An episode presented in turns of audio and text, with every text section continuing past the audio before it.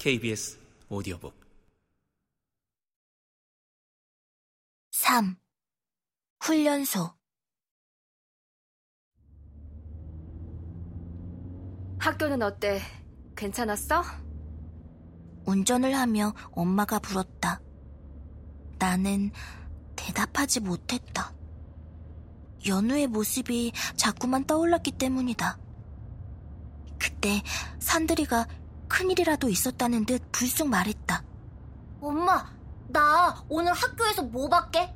글쎄, 우리 아들이 뭘 봤을까? 나는 산들이 입을 급히 막았다. 산들이가 뭐라고 말할지 알 것 같았다. 나는 어색한 웃음을 지으며 말을 돌렸다. 어, 학교에 엄청 큰 개가 들어왔거든. 그래서 전교생이 다 놀랐어. 그치, 산들아? 눈을 동그랗게 뜬 산들이는 내 의도를 금방 알아챘다. 어, 어, 엄청 큰 개가 운동장에 들어왔어. 그렇게 말하며 엄마 몰래 입모양으로 물었다. 엄마한테 말하지 마? 나는 엄마가 눈치 못 채도록 빠르게 고개를 끄덕이고 별거 아닌 듯 말했다. 시골이라서 그런가 봐. 아무데나 개가 돌아다니고. 아무리 시골이라도 그렇지. 애들이 물리면 어쩌려고. 엄마는 못마땅한지 혀를 찼지만 금세 표정이 풀렸다. 그래, 뭐. 어떻게 다 만족하겠어. 엄마가 연우 얘기를 알아서 좋을 건 없다. 약도 먹지 않고 완전 변이까지 하는 아이가 하필 한반이라니. 엄마는 관리되지 않는 MCS 환자 이야기가 나오면 예민해진다. 그런 아이들 때문에 우리처럼 잘 관리되는 아이들까지 같은 취급을 당한다면서 말이다. 그래도 여기 오니까 뭔가 여유도 느껴지고 좋네. 사람도 적고 차도 적고 차차도 나아지겠지.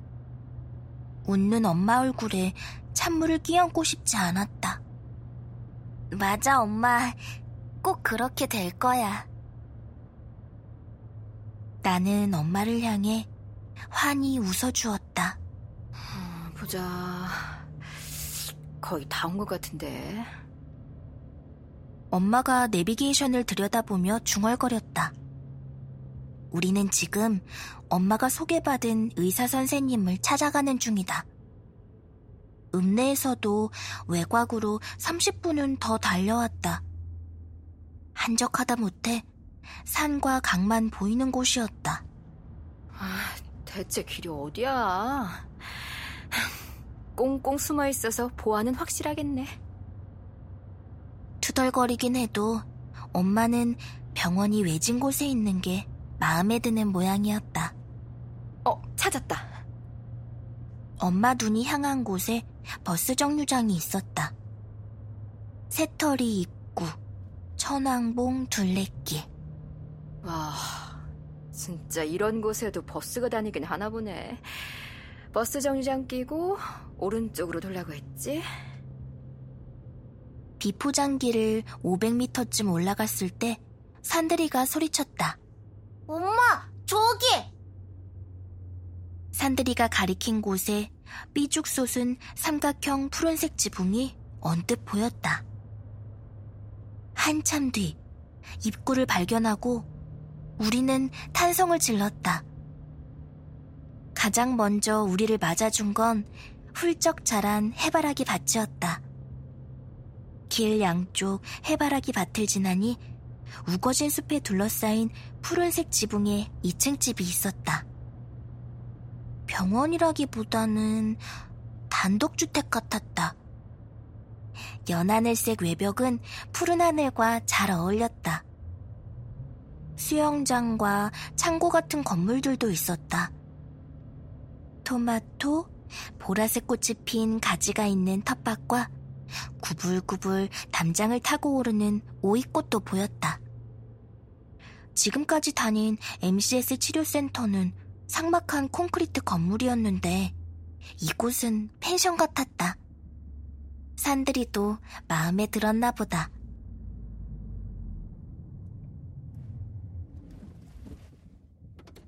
와, 병원 진짜 예쁘다. 활짝 웃으며 엄마를 보았지만 정작 엄마는 얼굴이 굳어 있었다. 얌전하게 행동해. 장난치지 말고. 엄마가 차에서 내려 앞장서 걸었다. 실망한 듯 풀이 죽은 산들이와 눈이 마주쳤다. 내가 웃으며 손을 내밀자 산들이 표정은 금세 밝아졌다. 하지만 내 마음은 엄마와 비슷할 것이다. 현관문은 열려 있었다. 계세요? 엄마가 소리쳤지만 인기척이 없었다. 엄마는 고민하는 듯 눈살을 찌푸리더니 조심스레 집 안으로 들어섰다. 평범한 가정집 같았다. 거실에는 검정색 가죽 소파와 길쭉한 사각 테이블이 있었다. 왼쪽에는 창이 뚫려 있어 오후의 햇살이 비쳐들었고 벽에는 책으로 가득한 책장이 자리하고 있었다. 아무도 안 계세요? 엄마가 다시 한번 물었지만 역시나 대답은 돌아오지 않았다. 맞아주는 사람도 없고 불까지 꺼져 있다니. 우리는 거실로 들어가지도 못하고 현관에 선 채 집안만 둘러보았다. 아, 내일 다시 와야 하나? 엄마가 허탈한 듯 한숨을 내쉴 때였다.